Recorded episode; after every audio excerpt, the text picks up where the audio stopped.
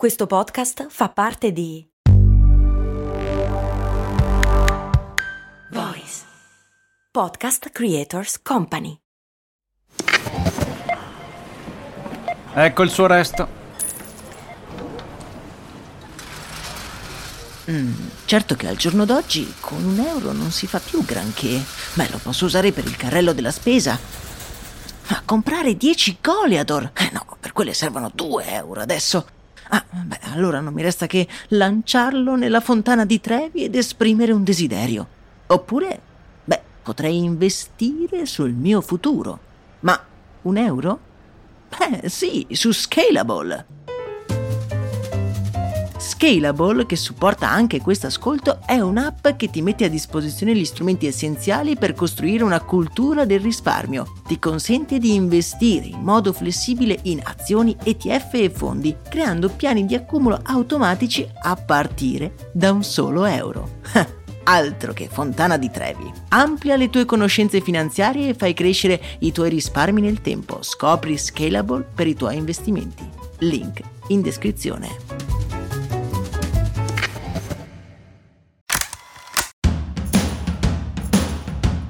Benvenuti amici e amiche qui su Brandy, io sono sempre Max Corona e devo dirvi la verità, sono un grande fan dei murales. Avete presente quegli grandi e colorati, vere e proprie opere d'arte che colorano il grigio di città fin troppo noiose?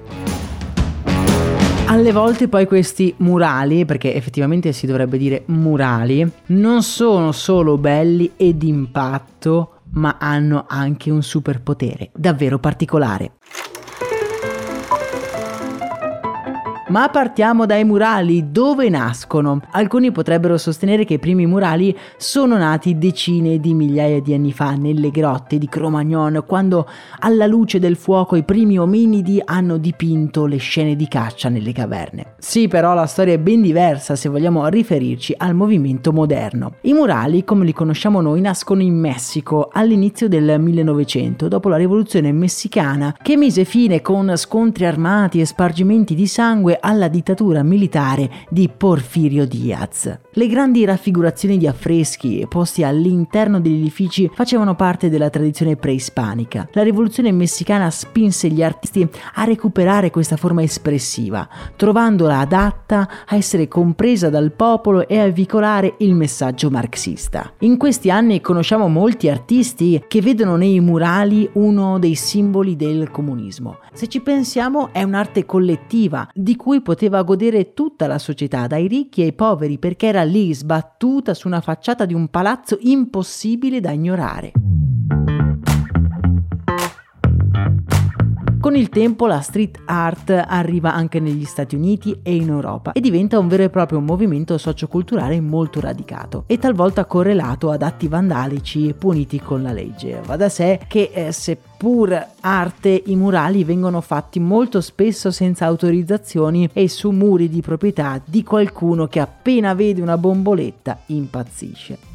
Dagli anni 2000 in poi si è assistito ad un progressivo cambiamento nei confronti di chi fa arte di strada, tanto che ci sono certe realtà, permettetemi di dire anche illuminate, che concedono porzioni di città, spesso zone da rivalutare, ad artisti anche influenti in cui si possono sbizzarrire. Negli ultimi anni sono state realizzate anche delle particolari vernici che conferiscono a questi murali degli speciali superpoteri. E quali sono questi superpoteri? Ci stiamo girando girando in tondo già da troppo tempo. Beh, questi disegni letteralmente mangiano l'inquinamento delle nostre città.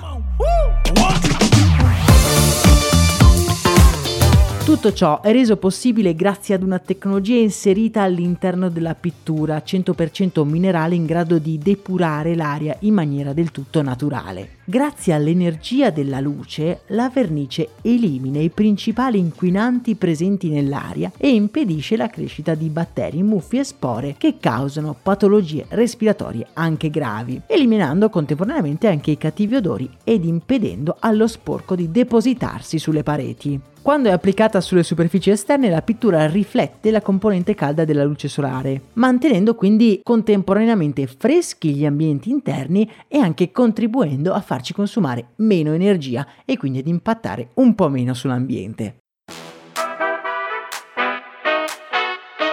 La prima opera che vi voglio segnalare è quella realizzata a Roma nel 2018 e si tratta di Hunting Pollution, realizzata dallo street artist Iena Cruz e rappresenta un airone tricolore, una specie in via di estinzione, appoggiato su un barile di petrolio mentre cerca di catturare un pesce da un mare visibilmente inquinato. Vi lascio le foto fatte dal sottoscritto nel nostro canale Telegram. Questo murale antismog è il più grande mai realizzato in Europa e con le sue dimensioni di 1000 metri quadrati è, pensate, in grado di assorbire la stessa quantità di smog di un bosco di 30 alberi. Se volete venire a Roma a visitarlo, lo trovate in via del Porto Fluviale, nel cuore del quartiere ostiense. Credo che i murali siano una grande risorsa, non ancora del tutto sfruttata ed esplorata per le nostre città, soprattutto quelle con una lunga storia fatta di tanti palazzi bellissimi, ma anche di tante zone in cui, soprattutto negli anni 60, 70 e 80, si è costruita un sacco di roba orribile. Beh, secondo me coi murali si può creare qualcosa di nuovo e di bello, valorizzando quello che già c'è. Fatemi sapere che cosa ne pensate, a me non resta che augurarvi una buona giornata piena di colori e di arte. Un abbraccio dal vostro Max Corona.